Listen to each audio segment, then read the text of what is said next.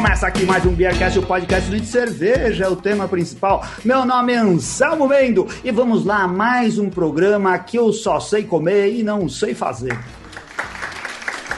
Então, Bronson, em tempo de pandemia, nada como um presunto artesanal para acompanhar a cerveja e o pão feitos em casa. Hum. Eu sou o Felipe Silva e, Anselmo, por uma questão de afinidade, eu vou votar na harmonização com uma Hawk Beer. Boa, aí aqui bom. é o Renato Martins. E só eu que pensava que quem fazia charcutaria também fumava charuto, cara. Não. Você errou a palavra, foi por isso que você pensou. E aqui é o Luciano Maia e meus hobbies são consumíveis. Isso daí é o melhor hobby, cara. Mas você te... vai falar que você come os seus Hot Wheels aí que estão aí na. Não, não Vê o Maia mordendo os carrinhos dele lá. Esses são os únicos que se salvam, né? É. é. Parei tá com certo. eles pelos dias. Tá aqui o nosso querido ouvinte e patrão do Beercast, o Luciano Maia, falando diretamente de Curitiba. Salva de palmas. Oh. Já não é a primeira vez que o Maia participa com a gente. Uma vez ele ajudou o Bronson a fazer o programa lá, direto do Festival Brasileiro da Cerveja, certo, Bronson? Isso mesmo. Gravaram o Maia lá, que né? não é um ouvinte uh, recente também, né, bicho? Não. Talvez um dos mais antigos que o Beercast tem. O Maia é da época dos Maias, cara. Ele é antigão, ele tá aí faz tempo pra caramba. Até série sobre a família dele. Né? É. Quando, gente... quando, eu comecei a escutar, tava no terceiro episódio. Oi, cara. Terceiro episódio, olha. Duvido que tenha alguém que ganha. Duvido. É, o Alex vai falar que ganha. O Alex ele é. sempre fala que ele é melhor. Que ele, o Alex disse que ele começou a ouvir antes da gente começar a produzir, ele já tava. É, o Alex é marrento, né? O Alex é marrento. é. Toda vez ele fala isso, o Alex Rodrigues, do Nascimento. O Maia é um charcuteiro. A gente descobriu hoje, hoje não, a gente descobri, eu descobri hoje que a charcutaria, quem faz charcutaria é charcuteiro. Eu falei para ele brincando agora há pouco, eu descobri que isso é verdade. E é uma das coisas que faz parte do universo cervejeiro, porque essa coisa de beber, comer, harmonizar, degustar, coisa de bar, né? Embutidos frios e coisas defumadas, coisas desse tipo, tem tudo a ver com papo de bar, né? A gente uhum. faz isso no restaurante, faz isso no bar, faz em casa e descobriu que pode fazer em casa produzindo o seu próprio salame, sua própria copa, seu próprio presunto, seu próprio presunto e essas coisas. A gente se empolgou em chamar o Maia, porque o, o, o, a gente tem o grupo dos patrões do Beercast e o Maia vai lá debochar de todo mundo. O pessoal fica lá postando pão, né, Felipe? Aquelas pão feio, né? Essas coisas. Chupa, Felipe. É, que não abre o apetite. Aí o Maia vai lá e começa a postar os produtos de charcutaria dele. Vai lá e corta uma copa. No começo, todo mundo achou que ele estava de sacanagem, que ele ia no supermercado, comprava um produto importado de excelente qualidade e cortava brilhantemente, bem fininho lá, só para deixar o pessoal com inveja. E depois a gente descobriu que era muito mais do que isso. O, o, o Maia faz uns produtos lindíssimos em casa, é na sua casa mesmo, Maia? Isso aí, faço em casa mesmo. Ele aprendeu a fazer, faz produtos que a gente não provou ainda, mas que parece ter uma qualidade incrível, porque na fotografia fica lindo. E ele se dispôs a vir hoje aqui contar pra gente como funciona esse mundo da charcutaria, como que se escolhe carnes, como se defuma, como se faz cocção e todas essas. Você precisa de equipamento. A gente é tudo leigo aqui, Maia. A gente fica falando nisso, a única coisa que acontece é ficar com mais fome. E hoje Nossa, nem tá fala. É, ó, abre apetite isso. Ainda Ô, Anselmo, e pra. E para quem fica com fome, nada melhor do que beber, né? Não vamos Isso falar daí, vamos brindar hoje aqui, brindar? Vamos! É que vocês não estão ninguém bebendo, o Renato tá bebendo água, o Felipe tá bebendo água porque eu não... tô a minha brindinha sem álcool aqui. Aí só eu, o Maia e o Bronson. Saúde! Saúde! Saúde. Muito bom!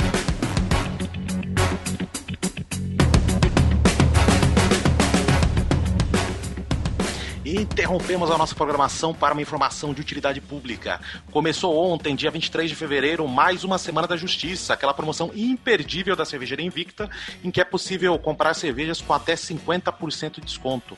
E olha que legal, nessa semana estarão disponíveis vários lançamentos de estilos pouco explorados. Só na linha finita de colaborativas com as Velhas Virgens, a Duas Cabeças e a Urbana são nove lançamentos. Tem Grisette, tem Summer Ale, tem Scott Ale e muito mais. Detalhe, esses rótulos são exclusivos para essa Semana da Justiça. Os envios vão começar a partir de 3 de março. Frete R$ 10 para Ribeirão Preto, de 15 a 25 para a Grande São Paulo. A Invicta também cuidou de contratar outras transportadoras para atender o restante do país. Vale dar uma conferida lá no site invictaebrejas.com.br para ver mais detalhes de entrega. As entregas têm previsão de até 10 dias úteis para Ribeirão Preto, 15 para a Grande São Paulo e nas demais regiões de até 20 dias. Não perca essa chance. E quando chegarem as suas brejas, marca lá o arroba Brasil no Instagram e também o arroba Cervejaria Invicta. Saúde!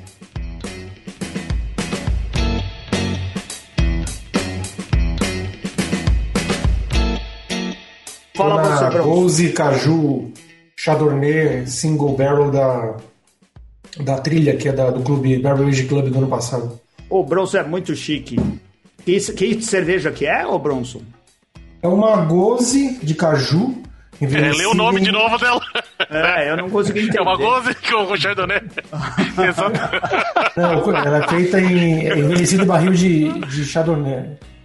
Barrica de Chardonnay, de vinho Chardonnay. Interessante, hein? Legal. E você, Maia? Eu tô bebendo aqui, ó. Me engana que eu gosto.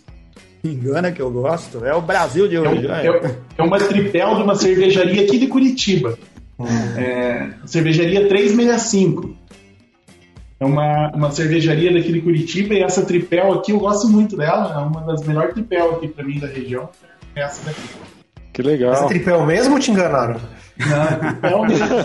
Esse nome aí isenta a cervejaria de responsabilidade, é. né? Vai falar, ó, problema é seu. É porque, é porque ela não parece que é muito alcoólica, entendeu? Como ela é. tem. Ah. Acho que ela tem quase 10% de álcool. Caramba. E aí, por isso, do Me Engana que eu gosto, né? Parece que ela é tranquila, mas não é tão tranquila assim. Legal. Eu nunca ouvi, eu acho que eu nunca ouvi falar dessa cervejaria aí. O pessoal vende só local aí, Maia, ou o tá mandando para fora? Pra, não, pra só local. É 365, eles começaram com um pub lá, né? Abriu a fábrica. Só que acho que ainda ele não tá com mapa e tá fazendo cigano ainda, por enquanto. Hum, tá, legal. Tem em breve. Essa daqui ele faz na Way, na fábrica da Way. Legal. Bacana. Cena fortíssima do Paraná, de Curitiba e região, que o Maia pode atualizar a gente, porque faz tempo que não falamos lá do Paraná, né? De como estão as coisas da pandemia. O Maia é o primeiro Verdade. paranaense que vem aqui recentemente conversar conosco. Eu tô aqui bebendo a cerveja da Cintia Okawa e do Felipe Zambon. Oh. Os dois se uniram agora na pandemia. Dizem eles que passaram álcool 70 e colocaram máscara para fazer uma cerveja juntos. Um metro e meio de distância. Um metro e meio de distância. Tomaram banho de álcool 70, pularam na piscininha de, de resfriamento da Cintia lá cheia de álcool 70 e fizeram uma belíssima Baltic Porter, cara. É Excelente, muito né? legal. O, o Bronson teve o prazer de experimentar também, né, Bronson? Sim, sim. Eu consegui pegar com ela esse final de semana. Ela me deu uma garrafona de um litro e meio de água Minalba.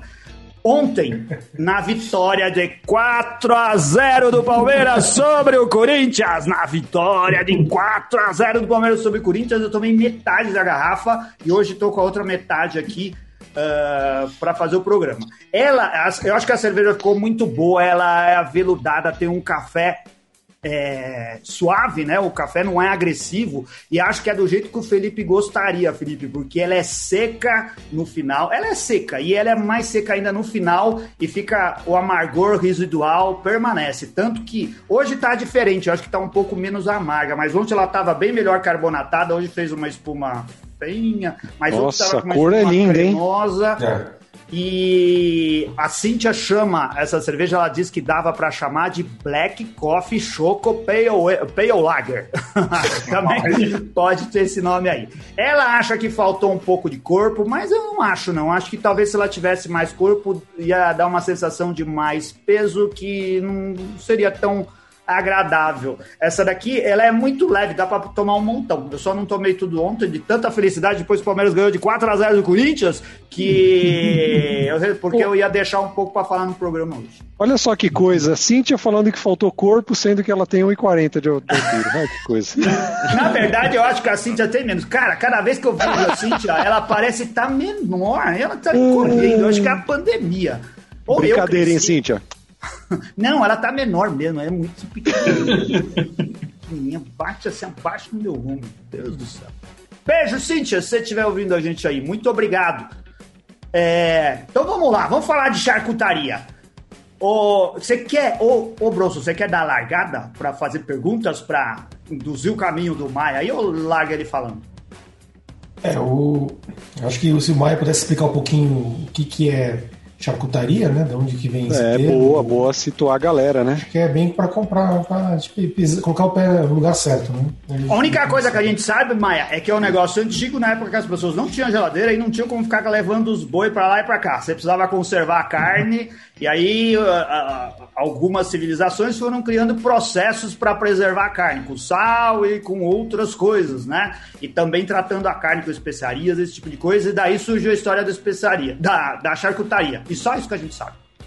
E, e a base é justamente essa mesmo, né? Nos tempos antigos, quando não tinham, não tinham refrigeração, não tinham é, métodos de conservação que nem tem hoje, é, hoje, além do, da refrigeração, ainda tem produtos, conservantes. Naquela época, né, um, lá nos tempos muito antigos, aí não, não existia né, como conservar. Então foi se criando técnica para conservar a carne sem que ela estragasse, né? E, daí nasceu a charcutaria e veio se desenvolvendo, né? Alguns países lá na, na Europa, que é, é, o berço lá, eles já têm técnicas lá de milênios, né? de, de como fazer essa charcutaria, como conservar. E aí, e aí foi evoluindo. Aí hoje tem muito estudo, tem muitos métodos de fazer a charcutaria. É, então é, essa é a base mesmo. Esse, isso que você falou de que, que, que, é o que vocês sabem da charcutaria foi assim mesmo que começou. Foi o início para conservação e depois foi evoluindo para aprimorar o sabor, né? Hoje a gente faz para aprimorar o sabor da, charcutaria, tem vários tipos de charcutaria, foram, foram desenvolvendo né, várias técnicas e vários. É, a, do que é feita a charcutaria, né? Eu, embora eu faça mais de porco mesmo, mas hoje tem charcutaria de tudo, né? Tem de boi, tem de pato, tem. O pessoal faz charcutaria com quase tudo, né? Eu, pato até? Pato, pato. Cavalo. Uma grelha de canais que todo mundo fala, né? Eu achei que teria feito com, com o peito do pato. Olha ah, só. É que pato. É que carne. Eu achei que era. Pato se considera carne branca, né? Embora ela seja vermelha, né? Você, é. você vê a carne. Ah, sim, pato, é verdade. É verdade, é. Então, eu, eu já fiz algumas experiências com uma grelha de canais, ficou bom, mas não é muito minha praia. Eu não, prefiro o, o suíno mesmo. Ah, se a, o porquinho não tem igual, né, bicho? Porra. Ah, não tem. Também tem o bovino. Então aí o que aconteceu? Começou a se. É, como tudo, né? Além de desenvolver as técnicas para fazer a charcutaria, as especiarias, os métodos de, de, de charcutaria, também começou a se mudar a criação do animal voltado para a charcutaria. Hoje tem vários raças de animais e métodos de criação de animais que eles são submetidos já visando o destino da carne, que vai ser para a charcutaria. Então, é o famoso pata negra que todo mundo conhece, né? É o, o presunto espanhol. Ele, ele é o porco, é uma raça específica, própria para charcutaria. Ninguém vai assar um pernil de pata negra no forno. Ele foi criado, a raça para isso, a criação dele para isso, tudo para que se fosse feita a charcutaria do presunto. Então, eu, que, eu, queria ver como que é o porquinho que o Maia tem na sacada dele, viu, que ele usa para fazer isso. e onde você consegue comprar as carnes, Maia? Então, eu tenho uma história à parte, né? Você pode fazer charcutaria é, indo no açougue e comprando lá no açougue. Só que esses porcos, que esses suínos aí que são vendidos em açougue comum nos mercados, é, a, a, criação deles se voltaram para rendimento de carne. Por quê? Quanto mais carne, é, mais eles lucram, porque banha, banha, gordura do porco era barata. Então eles querem que o porco não tenha gordura, não tenha banha. Se você vai lá no. compra um pernil no açougue lá, você vai ver que a pele dele é quase colada com a, com a, a carne dele. Então não tem camada de gordura. Dá para fazer a charcutaria com isso? Dá para fazer, mas não vai ter um bom resultado. Hum. Então você precisa ter um porco, a boa charcutaria, né? Vai fazer toda a diferença. É que você tenha um porco que seja criado para charcutaria. Só que não um porco de apartamento, né? É. E, e, e, aí, e aí começa a complicar. Todo mundo que vai começar a fazer charcutaria, que nem eu comecei, vai começar com a carne que você compra no açougue normal. Só que daí você leva para um outro nível quando você consegue ter a matéria-prima própria para isso. Hoje a gente tem. Eu, eu, a gente se juntou um, um grupo de amigos que é, montou uma confraria, a gente chama de confraria do Rabicó. Sabe o Rabicó é. lá do, do, do sítio do é. Piracó Amarelo? Uh, até sei, até sei do que você está falando, mas o nome ficou um pouco A estranho, primeira coisa que veio na cabeça do Renato foi outra coisa. É. É, não, na minha, só na minha. o, o, nome a gente já fez para gerar esse, essa polêmica aí. Ai, cara, mas ficou um nome engraçado. Eu pensei que podia ser gaguinho, mas também não ia ficar legal. É, ia ficar pior, eu acho. Do gaguinho, é. é.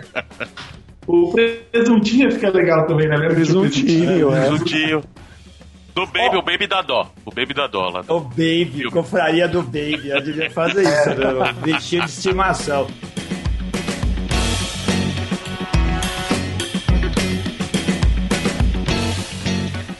Ô, Maia, então, a, a charcutaria é algo que é tão fácil de você fazer em casa, o processo artesanal é tão tranquilo quanto a fazer cerveja artesanal? Eu vou até emendar é, aí junto, ô, Anselmo, para perguntar pro Luciano ele falar, desse, falar da experiência dele, como foi ele começar e o que, que foi os percalços aí, pra depois ah, você ir para um outro nível. Foi por, porque eu entrei até respondendo a, a pergunta do Felipe foi porque eu entrei na, na charcutaria. Porque sempre me chamou a atenção essa parte de fermentados, né? Eu fiz curso de pão também. O Renê, ele tem um canal no YouTube aí, muitos conhecem o canal do Renê, né? Eu fiz o canal, eu fui lá na, na chácara dele, fiz o curso de pães lá com o Renê. Esse negócio de fermentação sempre me chamou a atenção. O Felipe entende de pão, viu? Qualquer coisa, conversa com ele. Ah, mas eu parei de fazer pão também, desistir. O Felipe também para. Não, eu já falei, o meu pão é uma arte. E a arte você não pode obrigar a fazer. Assim, é uma coisa Ela não nasce, pode ser. Quando dá não... vontade, dá inspiração, eu faço. E a arte não é replicável, ela é uma peça. Não é replicável. Nenhum pão é igual ao outro. Se for pra ficar tudo igual, é forçado, né? indústria. Mas dá pra entender Exato. o Maia, né, velho? Eu prefiro comer um presunto parma ou tal do que um pão, né? Cá entre nós com uma cervejinha, por Agora, exemplo, se né? juntar o presunto parma num pão que não seja do Felipe, nossa senhora, aí ah. esse negócio fica bom pra caramba. Não, não, não. Tem que juntar o presunto parma na cerveja, com cerveja. é bom, não. O. Aí, pode, pode falar. Aí, aí o que aconteceu? Tem um, um, dos colegas aí que faz parte aí do, da confraria do Rabicó. Ele, ele abriu um pub aqui em Curitiba que eu. O pub ainda existe, ele só não é mais sócio lá. Mas é um negócio que me chamou muita atenção, achei muito legal. O nome do pub era Fermentaria. Era, não é? Existe até hoje aqui em Curitiba. Fermentaria. Porque a ideia dele era fazer fermentados. Então lá ele faz o pão, né, fermentado, a cerveja e a charcutaria. Eu fiquei pensando, mas charcutaria fermentado? Eu não sabia que tinha fermento também para fazer charcutaria. E eu também não. Aí fui lá fazer o curso com ele. Aí comecei, o meu primeiro curso foi com ele, aí comecei atrás, fiz vários outros cursos de, de charcutaria. E assim eu comecei atrás do, do, dos fermentados de carne, né? Então você tem um amigo que além de ter aberto o Rabicó para todo mundo, também abriu o pub aí para o pessoal fazer fermentados. Isso aí. Muito bom, é bom ter, ser, ser bem relacionado. Temos mais alguém que gostou do, do nome do. Ô, ô Maia, então, com relação a, a, a, o paralelo com a cerveja caseira, dá pra tratar as duas coisas iguais? Como que é fazer charcutaria em casa? é muito parecido. Por exemplo, você vai fazer uma cerveja, uma cerveja caseira em casa, você pode ir no beabá, né? Você vai lá, faz o simples, vai ser uma panela na tua cozinha, coloca no barril de água, coloca o barril de água atrás da porta, daí fermentou, você tira, faz o prime e invase. Você pode fazer dessa maneira. A charcutaria é a mesma coisa. Você pode comprar o porco no mercado, fazer a cura, é, tem as técnicas básicas para fazer a cura, depois você faz a maturação na geladeira da tua casa mesmo e vai ficar comestível. Vai ficar muito bom? Não, vai ficar comestível. É igual a cerveja do, de quem fez dessa maneira. É, com o barril ali no, guardado no, na sala, no quarto lá, sem controle nenhum, e depois vai lá e faz um prime, vai, vai ser igual. Vai ficar muito boa essa cerveja? Não, vai ficar boa para ele que fez lá e vai achar maravilhoso, mas você sair distribuindo, a grande maioria vai né, fazer uma caia assim. Né? Agora, se você quiser levar para outro nível, você é igual a cerveja. Você vai começar a estudar quais são as rampas de alfa-milase, beta-milase, acertar a tua receita na qual temperatura que vai deixar mais corpo, menos corpo, fazer a equivalência do DU-GU, qual é do, da, da tua cerveja para que ela fique equilibrada, né? O dulçor com o amargor. Então tudo isso vai evoluindo em estudo e vai evoluindo também equipamentos. Vai ter que ter uma, uma um controle de temperatura para você fermentar. Você vai querer daqui a pouco ter um post-mix, equipamento de CO2 para carbonatar. Então isso vai evoluindo. Na charcutaria é a mesma coisa, você vai evoluindo, porque aí é, você vai começar a usar já equipamentos especiais, vai querer ter uma câmera de maturação um controle de temperatura e umidade, porque a charcutaria também, igual a cerveja, ela precisa ter uma temperatura certa para fermentar, uma temperatura certa para maturar, e além da, da temperatura, ela precisa da umidade correta para fazer essa maturação. Então, você vai montar uma câmara com controle de temperatura, com controle de umidade, com umidificador e desumidificador dentro da câmara. Eita. Então, o paralelo é muito parecido com a cerveja. Você vai Pô, mas eu fiquei básico e vai evoluindo. Só que aí tem uma diferença básica entre a cerveja e a charcutaria. É, o cervejeiro ele começa se enganando, falando assim: é, eu vou começar a fazer cerveja e vou economizar. Na charcutaria, não. Você já entra, você já sabe a realidade, você não se engana, né? Já sabe que você vai ter esses gastos mesmo e vai gastar mais. Não, no e primeiro, pelo que eu entendi, existe o, o método é, Mestre Jaime para fazer cerveja, como existe também o método Mestre Jaime da charcutaria, que você não deve usar mestre, nada. Mestre Rabicó. É. Mestre Rabicó. É, eu fiquei curioso para entender um pouco sobre esse processo, o que que é, como que funciona, o que que você precisa, mesmo é, que aliás, aliás, aproveitando, aproveitando a pergunta, o que que é a fermentação né, nesse processo, nas técnicas? Tem defumação, desidratação, cocção, marinada, salmoura, o que que seria? Né? Fermentação é o seguinte, existem alguns produtos porque assim, ó, a, a charcutaria ela recebe algumas proteções algumas proteções e precauções e cuidados que você deve ter, porque você está lidando com um alimento altamente perecível, que é a carne, e isso pode ter bactérias e, e, um, e o grande inimigo, o grande problema da charcutaria é o seguinte, é o botulismo. É uma bactéria do essa bactéria do botulismo é diferente, que nem o Felipe lá tomou a cerveja da galera e deu dor de barriga. Não deu mais nada que isso. Agora, se come uma charcutaria e pega botulismo, a, a, a probabilidade de morte é grande. Então, para fazer charcutaria, tem que ter cuidado, tem que ter estudo, não é sair fazendo de qualquer jeito. Então, tem que cuidar, quem vai fazer tem que saber bem o que está fazendo, porque tem dois riscos, né? Um é você é, usar, ah, por exemplo, a gente usa. Existe a charcutaria natural, que eu fiz o curso até da charcutaria natural, que é possível de se fazer sem risco. Ela não utiliza o sal de cura. O sal de cura é o nitrito. O nitrito vai é, impedir que a bactéria do botulismo se desenvolva ali na peça. Porque o botulismo ele se desenvolve quando não tem oxigênio. Então, dentro da carne, você embala no vácuo para fazer a cura. Tem vários processos que ele é ausente de oxigênio. É onde a bactéria do botúlico ela vai, vai se desenvolver ali, né? O botulismo vai se desenvolver. Então, o nitrito ele impede isso. Só que se você colocar bastante, mais nitrito do que deveria, é, ele é cancerígeno. É. Então, você vê que você está numa linha tênue, não pode ser mais, porque ele pode ser cancerígeno, e não pode, pode simplesmente negligenciar porque você pode pegar botulismo. Então, a charcutaria é um pouco delicado, não é só fazer, assistir um canal no YouTube e já sair fazer, tem que tomar muito cuidado, estudar bem. Tem charcutaria que é, é charcutaria que você vai comer fresca, então você usa só nitrito. Uma charcutaria de longa duração de maturação, você tem que usar nitrito e nitrato. Seria aquilo, né, a maioria das pessoas chamam de sal de cura 2, que ela tem nitrito e nitrato. Então, é, você tem que usar os dois, porque o nitrato, depois que acaba o nitrito, ele se torna. O nitrato se torna nitrito. Então, o nitrato é fonte de nitrito para a maturação continuar. Só que existem porcentagens que você vai usar.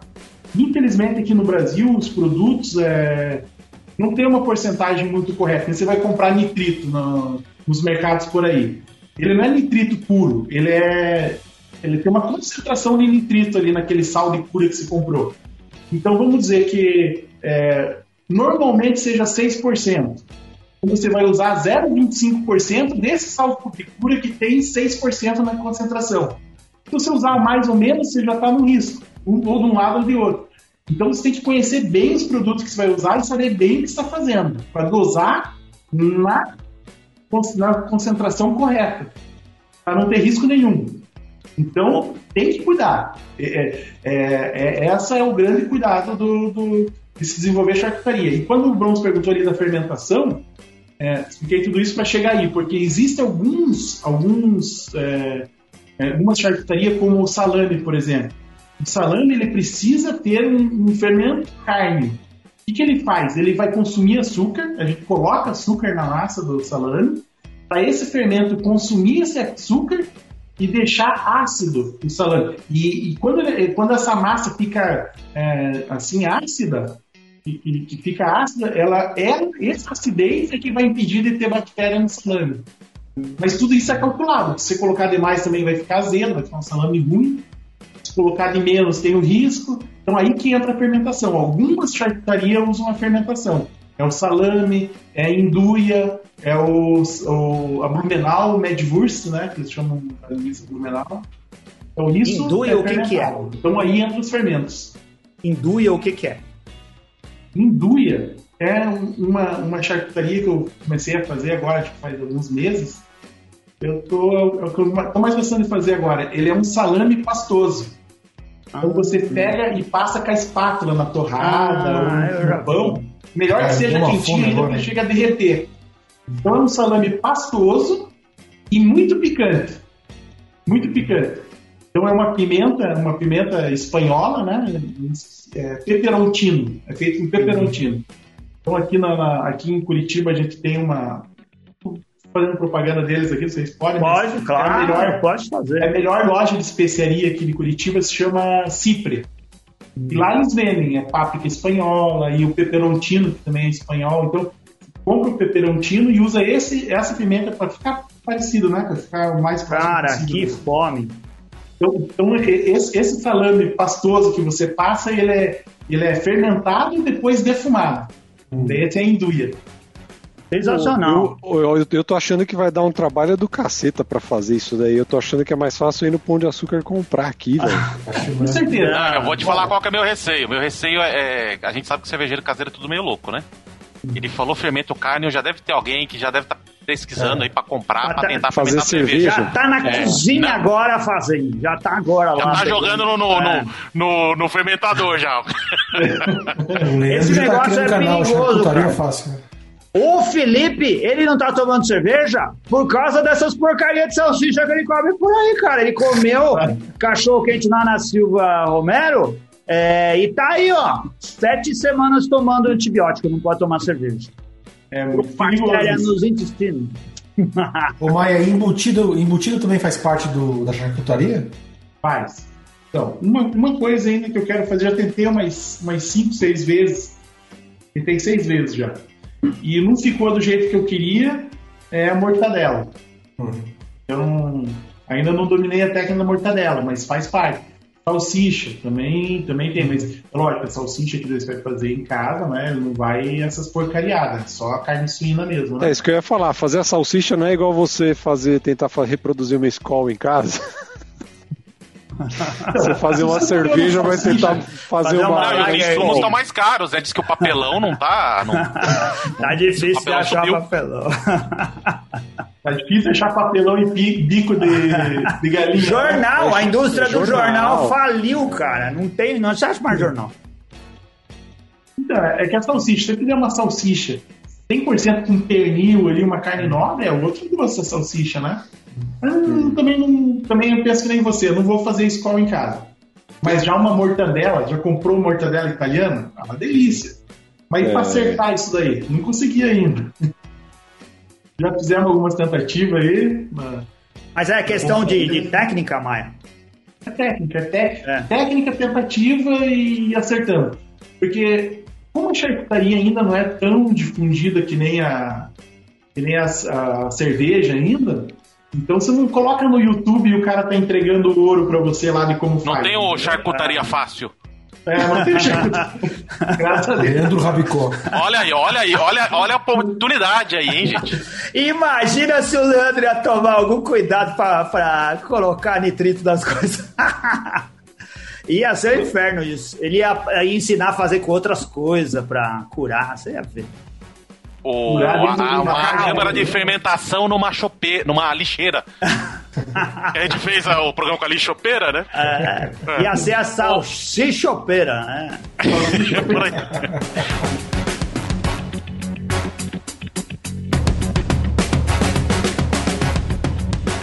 Ô, Maia, você tava falando da, do quanto tá, difundir, tá se difundindo a, a cultura aí da charcutaria.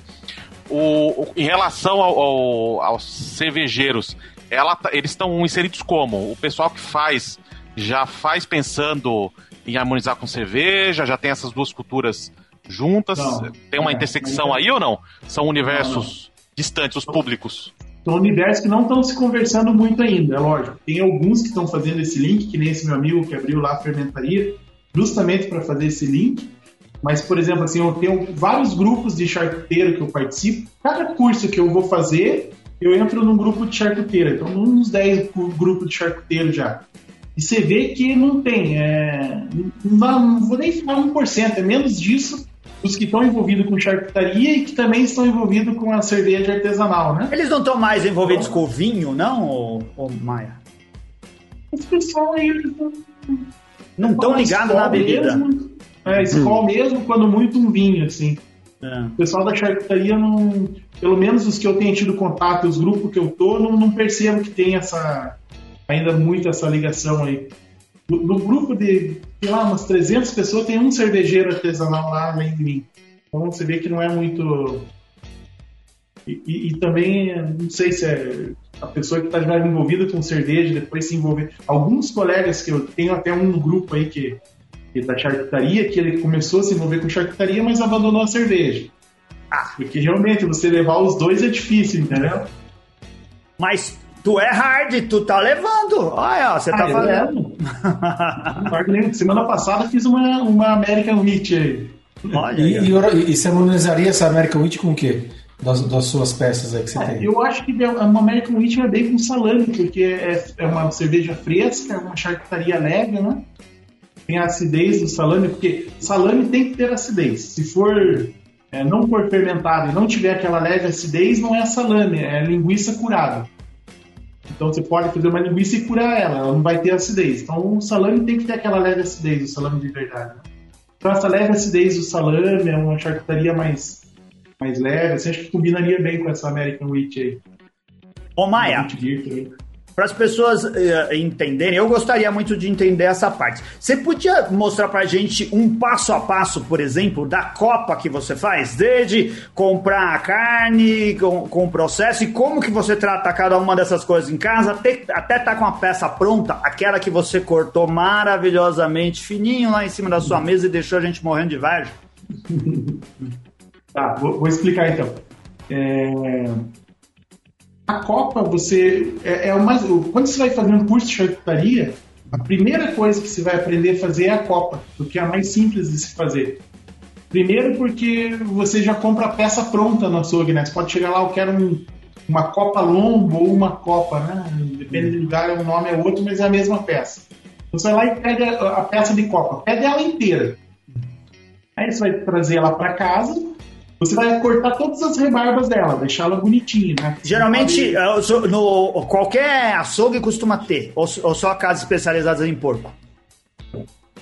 É mais fácil nas casas especializadas em porco. Se for um açougue muito bom, tem também. Ah. Mas é, é, melhor em uma casa especializada em porco, que vai ter a copa. Geralmente, em açougue normal, tinha um açougue que eu comprava para ele em casa, eles vendiam um pedaço da copa, né? Não vendia a ah. copa inteira um pedacinho de copa ali de 300, 400 gramas. Uma copa inteira vai ter 1,5 kg, 1,8 kg, né? Então pega a copa inteira. Eu prefiro a copa inteira. Porque assim, se você pega um pedaço pequeno, uh, tem uma máxima aí na, na, na charcutaria. Que quanto mais maturação, é, mais tempo de maturação, mais complexo vai ficando o sabor do, do resultado final. Se você pega um pedacinho pequeno de carne, você vai maturar muito rápido. 45 dias ela já tá, já perdeu o peso. Como que você sabe que já maturou? É por perca de peso. Uma copa vai perder entre 40% mais ou menos de peso. Ah. Então, se perder mais, muito mais que isso, quanto mais gordura, menos perde. Vamos dizer que uma copa magra aí vai perder 40%, 45%. Se você deixar muito mais do que isso, ela vai ficar muito dura, vai ficar ruim de comer. Porque ela vai perdendo, desculpa, é água, ela vai, vai secando, é, vai, vai evaporando evaporando. Uhum. Aí, se você deixar muito mais tempo que isso, ela vai ficar dura. Então, você não pode deixar mais tempo que isso. Quando deu 45 dias, ela não deu complexidade nenhuma ali ainda de sabor, né? Então, por isso que eu prefiro a peça maior. Daí ela vai demorar mais para ficar pronta e vai dar mais sabor. Então, você vai lá compra uma copa inteira, 1,5 kg. Aí você vai fazer a limpeza dela, e vai colocar as especiarias ali para fazer. Ela tem duas etapas. A primeira é da cura e a segunda é da maturação. Então vamos dizer a da cura. Você vai colocar especiarias, aí que entra as especiarias. Vai colocar sal. O sal de cura, você, né, em teoria, você tem que colocar, porque é uma proteção. Só que aí que vem a dificuldade, a primeira dificuldade. Quem é teu fornecedor de sal de cura, ele vai, a, a loja que você vai comprar lá, ela dá a especificação de qual é a porcentagem de nitrito que tem naquele sal de cura? Se der, tem que ser sal de cura 2. A cura longa é sal de cura 2, que tem nitrito e nitrato. E a cura rápida, que é linguiça, por exemplo, que é produto frescal, aí é sal de cura 1 só com nitrito. Então você vai ter que colocar sal de cura 2.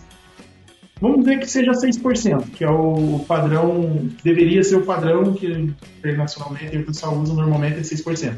Então você vai colocar 0,25% desse sal de cura de 6%. Entendeu? Do peso da carne. Tá. Então você vai colocar, é pouquinho mesmo, é bem pouquinho. Porque, que nem eu disse, é cancerígeno se usar demais. Eu já vi no YouTube uma loucura de um cara pegando uma peça, pegando sal de cura de punhado e espalhando. Ele ia dar de presente para algum, algum desafeto. Inimigo secreto que chama. É uma bomba. É ignorância um negócio desse. O, é, esse, esse sal, é, é, o sal de cura. Esse é o canal do Charcutaria Fácil, tá vendo? ele é, é, é, pouquinho. E, e aí você mistura ele com outro sal e com as especiarias. Com outro sal. Uhum. Ah. Aí você vai testando, né? 3%, 5%, tem gente que gosta mais de sal. Eu, eu, eu coloco ali entre 3% e 4% de sal. Aí você pode colocar pimenta do reino, páprica, pode ir colocando as especiarias. Eu, ultimamente, tenho gostado de colocar só sal e pimenta do reino. Pimenta do reino também não é essa que você vai lá no, comprar de saquinho ah. no mercado. Você compra uma boa pimenta do reino e moe na hora de colocar. Aí você coloca, eu, eu tenho colocado né, e achado melhor, esse, esse charcuteiro aí do, do Rabicó, o Tia perguntaria, ele, ele sempre ele tem uma frase que ele usa, ele fala assim, ó, é, menos é mais. Tem gente que enche de especiarias, não vai sentir sabor de nada depois, é muita coisa. Então eu, eu tenho preferido ultimamente usar menos coisas também. Eu uso sal, sal de cura e pimenta do reino, normalmente agora, nas peças tá. de longa, maturação longa. Aí você vai colocar isso, vai massagear bem a carne ali com nas porcentagens corretas, né? Nem eu expliquei ali essas porcentagens, vai pesar, pesar os temperos, massagear, colocar numa embalagem. Aí tem, já, já, já difere um pouquinho. Você vai colocar numa embalagem, num saco plástico, Tem duas maneiras. Você pode pegar esse saquinho plástico que você compra no mercado, colocar ali dentro. Aí você mergulha ele dentro de um- uma vasilha de água para todo o ar sair. A hora que saiu, você fecha. Você mergulha com a boca para fora, né? Só para tentar criar, expulsar o ar ali dentro. Aí você dá um nó e deixa na geladeira. Então, essa é uma maneira. Ou você coloca numa embalagem e vácuo, um aparelhinho de vácuo, que é como eu faço. Coloca no vácuo, cria o vácuo ali, se você já tem, tem uns aparelhinhos, pode ter pequenininho em casa, faz ali, deixa no vácuo e deixa na geladeira. Vai ficar duas semanas ali, uns 15 dias na geladeira, fazendo a cura. Aí depois que deu esses 15 dias aí, 15 dias eu tô falando por uma copa, né? Desse daí, ô, ô, ô, Maia, você só esfrega em volta da copa. Não é que Em nem volta, o pernil em de. Natal que você chega lá e faz uns furos Não, nele pra, pra tempero entrar. Não existe isso, né?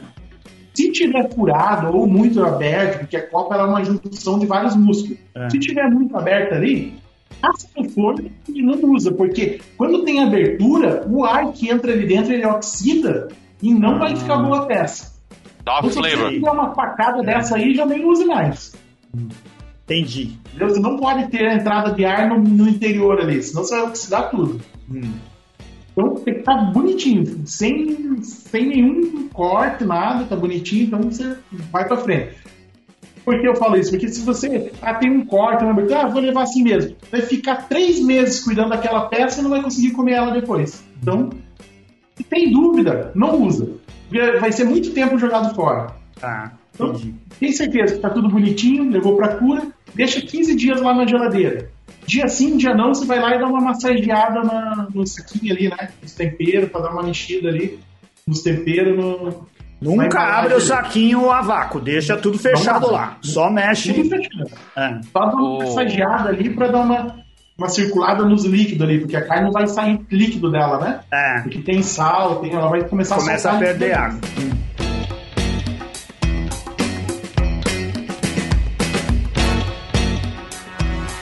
Há quanto tempo que você tá fazendo? A Charcutaria? charcutaria e a cerveja? Ah, cerveja acho que faz uns, uns 12 anos, eu acho. Cerveja. E a charcutaria? Charcutaria acho que faz uns 3 ou 4 anos. Não, acho que faz uns 5 anos. Comecei a fazer mais 5, então uns 4 ou 5 Então, anos. você já tem, acho que, um, um bom, um bom acervo aí, pessoal, de harmonizações, às vezes que você nem planejou. Alguma coisa que te surpreendeu, uma- um estilo que você fez com uma peça que você imaginou que não ia casar, casou. O que, que você já teve de, de experiências assim que te surpreenderam? Dá as dicas de harmonização pro pessoal aí.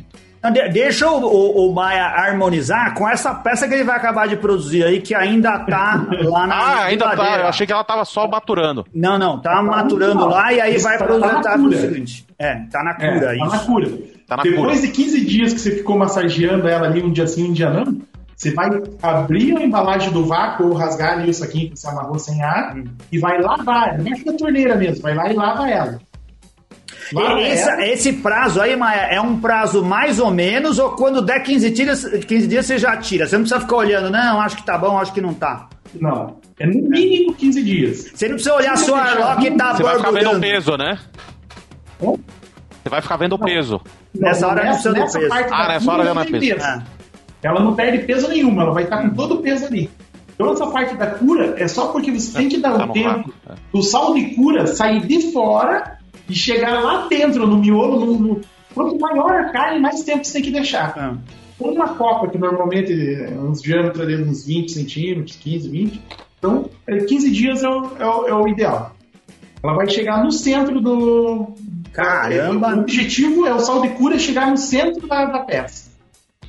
Aí então, a- o sal de cura chegou ali no centro depois de 15 dias, você pode fazer. Ah, mas agora me perdi, ficou 30 dias lá na geladeira. Não tem problema. Se tá na geladeira, não tem problema. Pode 30 dias, pode usar, não tem problema. Não pode ficar menos que 15 dias, então. Não pode ficar menos que 15. Tá. Depois de 15, você já pode tirar e lavar. Tô falando que tem que ficar na geladeira, embalado no vácuo. Hum. Se ficar fora da geladeira, dois dias joga fora. É. É, Acabou, tirou Você- tudo você da, tudo da geladeira pra gelar a cerveja de churrasco. Aí estraga. Tem que ficar ali entre 2 graus a 5 graus, 6 graus no máximo essa temperatura. Temperatura de geladeira de casa, assim, Geladeira. normal. Hum. É, é, geladeira. Tá. Aí você tirou e lavou ela. ah, Outra, quando você abre o pacote, você já vai sentir o aroma das especiarias que você colocou ali. Se você sentir um aroma ruim de carne, jogue fora, não vai perder tempo com isso. Vai perder três meses e depois vai jogar fora lá na frente. Então, Pode, pode mais. ter contaminado e estragou. Estragou, ou a carne já tinha alguma coisa quando você comprou. Então.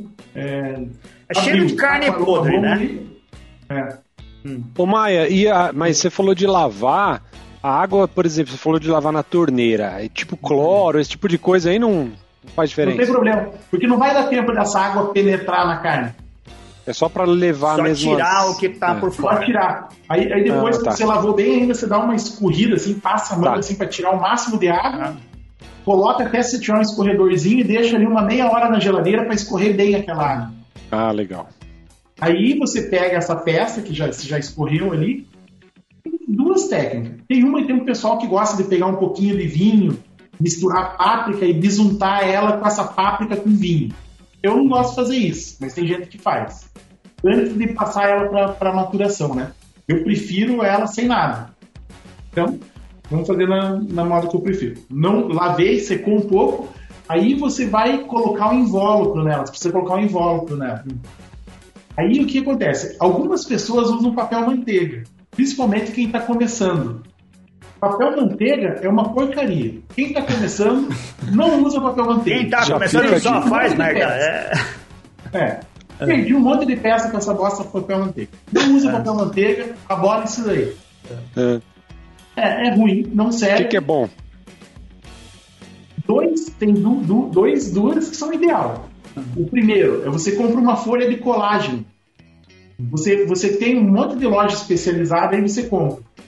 Folha de colágeno. Aí você embrulha, você, colágeno? você fica colágeno. Uhum. Ah. Uma folha de colágeno.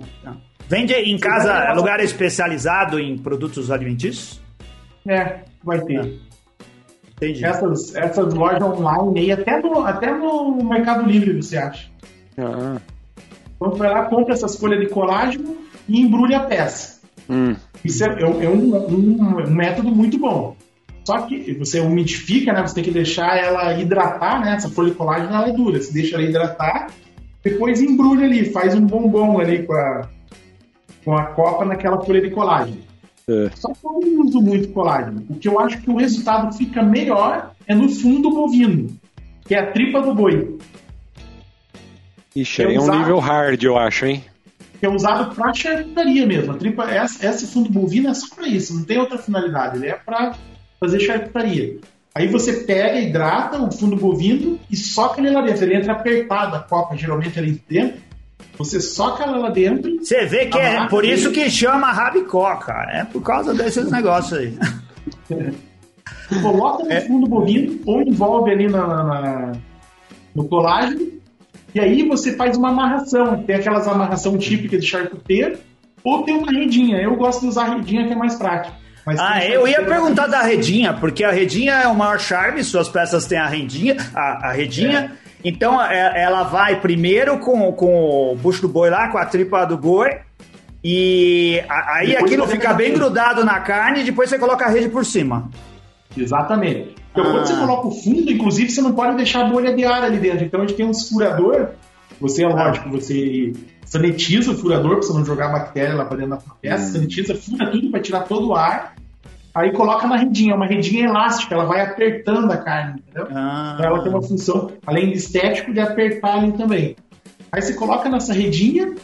E aí, depois disso, que venha, né, também, se você tá em casa quer fazer em casa, coloca na geladeira da tua casa lá. Pendurado? Coloca- Pendurado. Hum. Tem gente que não tem espaço para pendurar, deixa deitado. Só que daí todo dia você vai lá e dá uma voltinha. Então, Mas aí ela vai transpirar e vai sair líquido de lá. Vai sair líquido de lá. Só Líquido de cheiro deve ter. O che- deve, deve ter. O cheiro também deve sair, né? O Tem, a- tem aroma também aí, saindo da peça na hora de. Aham. É. Vai arrumar treta com a mulher. É, não coloca junto com o iogurte, senão. Se você levar pra geladeira, tem tudo isso aí, né? É, A peça vai acabar pegando um pouco de cheiro da geladeira. Ah. Não é o ideal, mas vai funcionar. Eu adoraria minha geladeira com cheiro de copa, ia ficar muito bom. E, e, outra coisa, quando você coloca na tua geladeira, ele cria uma crosta em volta da, da peça muito rápida, porque é, é muito frio e muito ah. seco ali dentro da geladeira. Ah. Porque a, a, temperatura, ela tira a umidade do ar. A temperatura baixa, ela tira a umidade do ar. Ela congela a água ali do ar e vai diminuindo a umidade. Então, esse, esse, essa, essa clima seco que tem dentro da geladeira, mas a temperatura é muito baixa, ela faz o quê? Criar uma crosta em volta. E essa crosta impede o líquido de sair com mais facilidade. Essa crosta, o que seria? É feita. O que que gera? É, o que gera eu entendi, mas ela é feita do quê? É a carne que secou. Ela ah. secou mais rápido na, na beira. No meio tá entendi. tá mole e na beira tá seco. Hum. Então, se você deixar na geladeira comum, isso vai acontecer. É, é um defeito na, na, na, peça. A gente chama de case. Quando o case está muito grande, é um defeito na peça. Ela não vai perder o uniforme, a umidade ali da peça o sabor não vai ficar tão bom, a aparência não vai ficar tão boa, mas vai dar para você comer, vai ficar dentro da geladeira e vai dar para você comer. Agora, se você tem uma câmara de maturação, você deixa pendurado lá, a temperatura ideal é 14 graus. Então, se você deixa 14 graus e a umidade da geladeira dentro dela a 80%, aí é, é o ambiente perfeito para não criar case, ou mínimo possível de case, que é aquela crosta, e também para desenvolver. Tem uma outra bactéria, se você vai levar para uma câmara de maturação, tem uma bactéria que você coloca em volta, você espirra, né, dilui na água mineral e espirra ali, na, hidrata né, essa bactéria também, faz todo o processo da levedura, e espirra em volta, a gente chama de mold, mold 600. Esse mold vai criar, faz aquele pozinho branco que tem em volta. Vocês já viram? Ah, As fotos que tem aquele pozinho branco? Que as suas tem, tem um montão, ó. Fica é, lindo. Então, isso é uma bactéria que é colocado propositalmente para ele se desenvolver em volta da carne. O que, que ela faz? Ela controla a perda de umidade, ele se alimenta dessa umidade que está saindo da peça. E esse molde, depois de três meses, ele começa a passar algumas características especiais. Ele dá um, se abre minha câmera de maturação, lá parece que tem amêndoa lá dentro, é, é um cheiro amendoado, é um aroma muito bom. Mas só vai vir decorrente do uso do molde. Entendi. É, ou a, a câmera de maturação é uma coisa que você compra nas Casas Bahia, você faz improvisado em casa, ou tem lojas especializadas? Não, isso aí você tem que. Talvez futuramente vá ter, né? Ah. Como tem hoje da, do, do cervejeiro. Mas hoje, como é que você tem que fazer? Você tem que comprar uma geladeira, vai lá na Casa Bahia, ou sei lá onde você quiser, compra uma geladeira. Normal. Se você comprar uma Frost Free, melhor. Hum.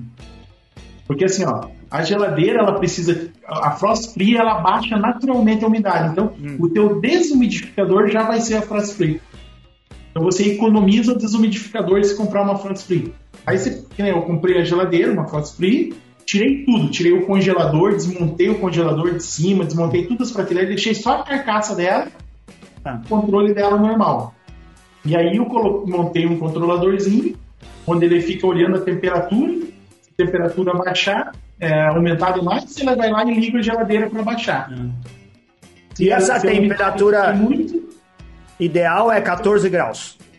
14 graus e 80% de umidade. Então é algo que, assim, quando o cara faz a mesma coisa na geladeira comum, se ele não tiver a outra opção, a temperatura vai estar mais baixa que isso, não vai não? Vai estar mais baixa, por isso que eu falei. E aí vai, você vai ter mais problemas. Ah, é. tá, entendi. Vai ter a case, você não vai conseguir desenvolver esse, esse, fungo branco que eu te falei dentro da tua geladeira ah. e nem aconselho que tente, porque é um fungo, vai pegar nos outros alimentos, né? Não deve. Isso aí é para a charcutaria, não é para o resto. Então, então é, na câmera você consegue ter o fungo correto, a temperatura correta e a umidade correta. Na geladeira dá para fazer? Dá para fazer, vai ficar bom, você vai ter certeza que vai gostar do resultado também. Não vai ser o mesmo, mas vai ficar bom também. Aí na sua, na sua, na sua câmara você tem lá uns cabidinhos onde você pendura as peças? É. Aí o que acontece? Tem aquelas grades que vai na geladeira, né? Ah. Aí eu uma embaixo, uma no meio e uma em cima. E aí comprei vários ganchinhos de inox, né? Que vou ah. colocando na, na, na grade e pendurando embaixo, né? Sensacional. E depois de quanto tempo essa peça, a nossa copa aí, vai estar tá pronta? No mínimo se você usar a temperatura correta e a umidade correta, é no mínimo três meses. Quatro meses para ela ficar fenomenal, para ela dar o sabor. Porque, que nem eu te falei, esse um mês que o molde vai atuar vai, é o que vai dar o sabor, né? Até 30 dias ele não vai dar sabor nenhum para carne, até 33 meses, né? 90 dias. Aí 120 dias é o ideal. Se você conseguir segurar ela lá no molde por 120 dias, vai ficar fenomenal o teu resultado. Legal. Então, é, isso tirando lá os 15 dias iniciais, que você já eh, passou fazendo a cura. É. Você vai perder cinco meses para ter uma peça boa. É, então não é, é, não é uma coisa, é, não é uma coisa para apressado, precisa ter paciência e calma. Não, não. E aí que agora acontece? fodeu, agora que eu vou no mercado mesmo. Tem um monte é, que é pressa, vai no mercado. Porque você tá fazendo um negócio que é para longa duração. Tem um, Ah. um colega meu que ele faz toda a charcutaria, fica fenomenal, cuida tudo bonitinho, aí fica com pressa, vai lá e abre um mês antes. Pô, perdeu 90% da Ah, experiência que por causa de um mês que precisava esperar mais.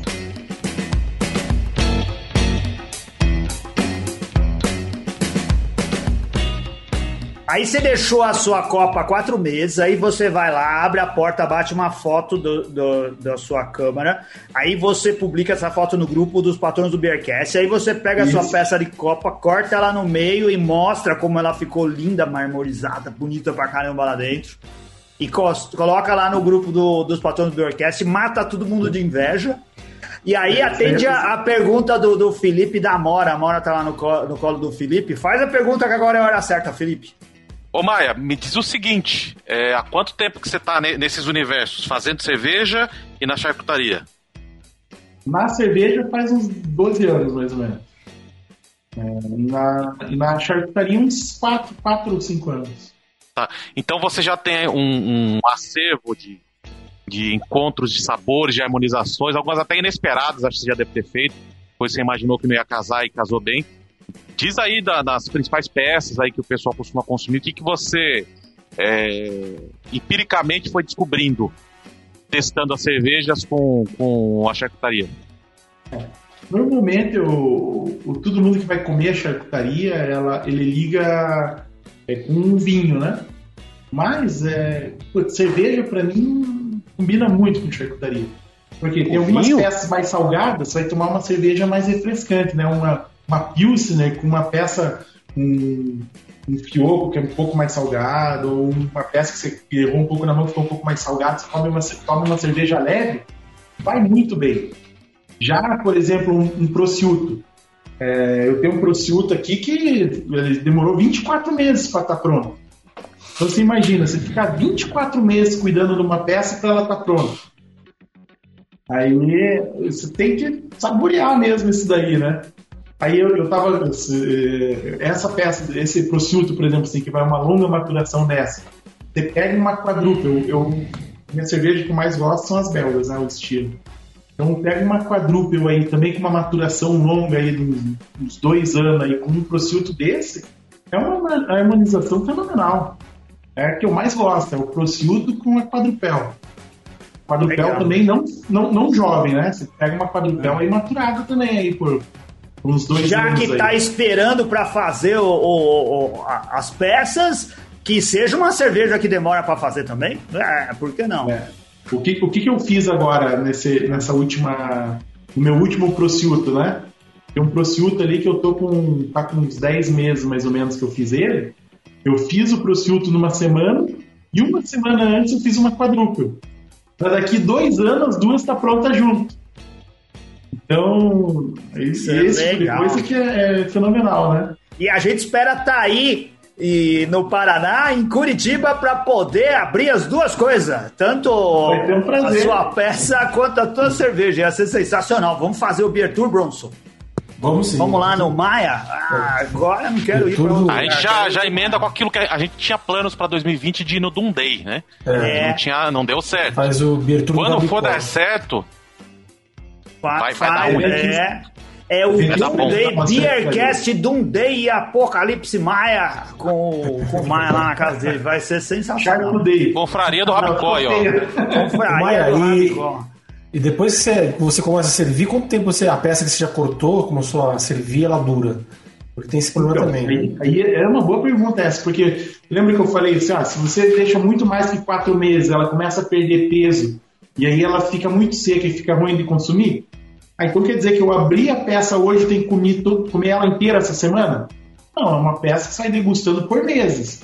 Aí o que você faz? Você abre a peça, fatia ali o que você vai comer e vácuo. Então, inclusive, hum. a copa, a hora que você abre ela e deixa ela ali pelo menos umas duas semanas no vácuo, ela distribui melhor ali o, o, dentro dela ali a umidade ali fica até melhor. Então, é vácuo. Que nem essa esse salame aí que eu deixei, esse salame, esse prosciutto que eu deixei dois anos, 24 meses, eu tenho ainda um pedaço dele. Mas eu já tô comendo ele já faz um, quase um ano já. Ah, então legal. Mas eu fiz? Eu abri ele, eu tenho um, sacão inteiro que cabe o presunto inteiro lá dentro dele e vou lá e embalo ele no vácuo. Maravilha. Aí quando vou, vou comer, abro o vácuo, coloco ali no, no, no suporte, vou comendinho ele ali, tiro pro vácuo. Porque se você não colocar na embalagem a vácuo, vai secar. Vai, vai secar, vai ficar duro. Vai ficar ruim. Sensacional. Só uma última pergunta que eu sei que está adiantado no horário.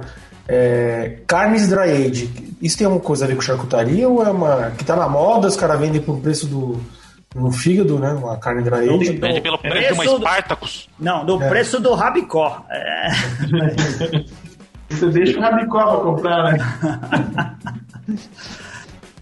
Não, tem tudo a ver. É a carne, é a carne de boi maturada. Eu não entrei ainda, já pensei em entrar, mas é, o meu saldo já está muito negativo aqui em casa. A charcutaria já envolve muita coisa. Pois é, você vai, você vai comprar uma, uma, uma prensa vácuo, você vai comprar um embalão, um, um canhão para embutir, você vai comprar moedor. Você não pode ter um moedor desse de cozinha, você vai comprar um é. moedor de verdade. Você vai comprar fatiadora, você vê as fatias bem fininhas, não precisa cortar na mão.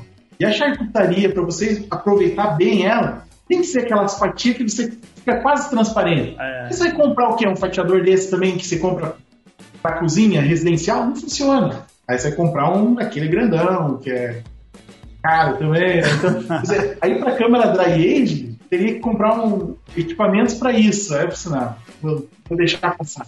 Mas tem a ver, tem alguns colegas que fazem.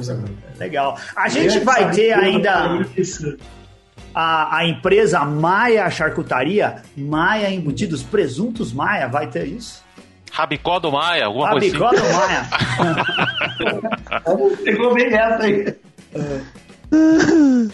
E tem os defumados também, né? Defumado também é charcutaria. Eu fiz um defumador aqui automático, quando eu coloco o tempo e a temperatura, e ele defuma. E defuma, fazer defumação, eu sempre fiquei, eu fiz com o pessoal aí do grupo, né, do Rabicó, fazer é, defumação com eles é um saco, porque você tem que ficar colocando lenha e medindo a temperatura. Você fica de 10 horas ali de babado defumador, colocando lenha e controlando a temperatura. Aí eu fiz um defumador, eu trabalho com automação, a minha, minha área de atuação. Aí eu construí lá na oficina, lá um, um tonel lá, que eu fiz o controle de temperatura e tempo também para defumação. Então eu faço isso, eu coloco lá o, o bacon para defumar, por exemplo, coloco de noite, e pega o outro dia pronto. Ele fez todo o processo automático lá dentro, né, com a defumação. Mas você faz o processo de chacutaria e depois só defuma, né? Ou você é, no meio, o processo eles se misturam de certa maneira. É. Você faz a cura, a cura você sempre tem que fazer. A cura que é onde você vai fazer a preservação da carne, vai fazer ela ela proibir ela, o tratamento nela para ela uhum. não proliferar nenhuma bactéria. Então você faz a cura. Então a cura ali dos 15 dias vai ter em tudo. Aí você faz a cura e aí dali você, você vê o que você vai fazer. Ou você vai levar para defumação. Tá. E aí defumação tem dois tipos de defumação. Tem defumação a frio e a quente. Aí você vai definir a peça, né, conforme a peça vai fazer, você vai defumar a frio ou a quente, ou vai mandar para maturação, que daí não tem defumação nenhuma e vai direto para a câmara. Entendi. O, o, o spec, o prosciutto spec, é, é, bem interessante. Você faz a cura, leva para uma defumação a frio num dia e depois vai para maturação de 12 meses. Então, são várias peças com vários, vários processos diferentes aí. O mundo, esse, esse spec é o melhor prosciutto, eu acho. É o que você dá uma defumada ali um dia nele. Legal.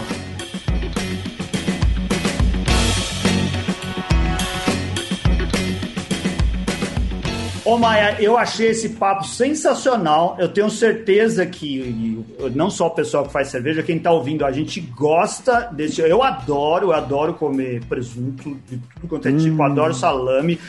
Como procuro não comer muito, porque eu sei que, assim, nem todo mundo tem o, o controle de qualidade que você tem aí produzindo as suas próprias coisas e dá medo exagerar, mas é uma delícia. Acho que poder fazer os produtos artesanalmente, saber com que, o que, que você vai comer depois, é incrível. Tenho certeza que você é muito didático no modo como você fala as coisas, que você incentivou e vai criar gostos aqui, viu? Tem gente que vai começar a fazer charcutaria depois de ouvir o programa aqui com você. Eu acho que esse daqui, pessoal, podia ser o charcutaria for Dummies e depois a gente fazer um avançado com, com o Maia, Char não? Charcocast, aí é difícil difícil, hein? Charcocast. Charco, Charcast. Ou Rabicocast podia ser. Exato, a confraria do, do Rabicocast, para atender todas as hum, comunidades. público indesejado aí o nome desse. Sensacional. Ô Maia, passou do tempo aqui. Uh, vai dar um programa muito legal, sério mesmo. Eu gostei, aprendi coisa pra caramba, não sabia nada, aprendi um montão de coisa ouvindo você falar. Espero que as pessoas mandem perguntas e demonstrem interesse aí para a gente fazer um programa 2. É verdade, você voltar aí para estágio avançado, você falar mais coisas do seu processo de produção. Tem um monte de peça que você faz, que a gente não falou nada delas, e você poderia dar um monte de dica aí para galera. Beleza? Eu acho que o 2 a gente vai gravar lá no Doom, hein? Isso. Ah, pode ser. Fazer uma peça ao vivo aqui, hein? Que legal. Nossa, Olha aí, ó. Ia ser incrível. Legal. Como que o pessoal, quem quiser ver a sua. Você manda as fotos pra gente dos seus produtos mano. pra gente poder compartilhar no dia que o programa for por ar? E se o pessoal quiser mano. ver, você posta nas redes sociais coisas sobre charcutaria? Eu, eu das fotos. Eu mexo em rede social, não tenho muito tempo, então. Não é o caso. Facebook, eu não, quase não é. uso. Mas se alguém quiser alguém, né? conversar com você, pode mandar um e-mail? Pode, pode. Ah. pode mandar e-mail, pode mandar WhatsApp. Diz, não, WhatsApp é melhor você não falar. Fala, fala o e-mail aí. Pode mandar um pix. E aí você escreve o que você quer saber na, nas, nas observações. Aí até eu respondo. Se mandar pix, eu também. Zero, um centavo. pergunta, né? É. Como que é o e-mail, Maia? Você coloca a pergunta e tá valendo. É, exatamente. Fala o e-mail, Maia. Eu tenho um e-mail aí se alguém quiser fazer pergunta aí, até sobre curso, onde procurar. Eu tenho vários cursos aí que eu conheço aí, tem alguns online até quiser me mandar e-mail para tirar alguma dúvida também, é Luciano, do meu nome, aí L de Luciano, O de Oliveira, M de Maio. Então é Luciano L N, arroba hotmail.com. Pode mandar lá que se tiver alguma dúvida, quiser saber alguma coisa. Legal. E se, se achou isso difícil, esqueceu, não quer voltar, manda aqui pro Beercast que a gente coloca vocês em contato com o Maia. Ou vire patrono, aí você vai estar no grupo dos patronos do Beercast e pode conversar diretamente com o Maia, cara. No grupo dos patronos. Só mandar. A gente fala de tudo, fala de futebol, o Palmeiras ganhou de 4 a 0 do Corinthians ontem. E fala também de cerveja e fala também de charcutaria. E fala também que o Maia é melhor do que o Bernardo Couto, muito mais técnica, muito mais qualidade. Sensacional. Trita. Boa, obrigado Maia. E a gente volta a falar em breve. Veja lá nas nossas redes sociais as fotografias dos produtos do Maia que você vai morrer de inveja, vai te dar fome. Você vai na hora no pão de assalto para comprar um, um salame, tenho certeza. Um presuntinho parma. Isso daí. Beleza? Acabou? Eu, Valeu, beijo, tchau. Semana que vem tem tchau, mais. Gente. Valeu. Tchau. Valeu.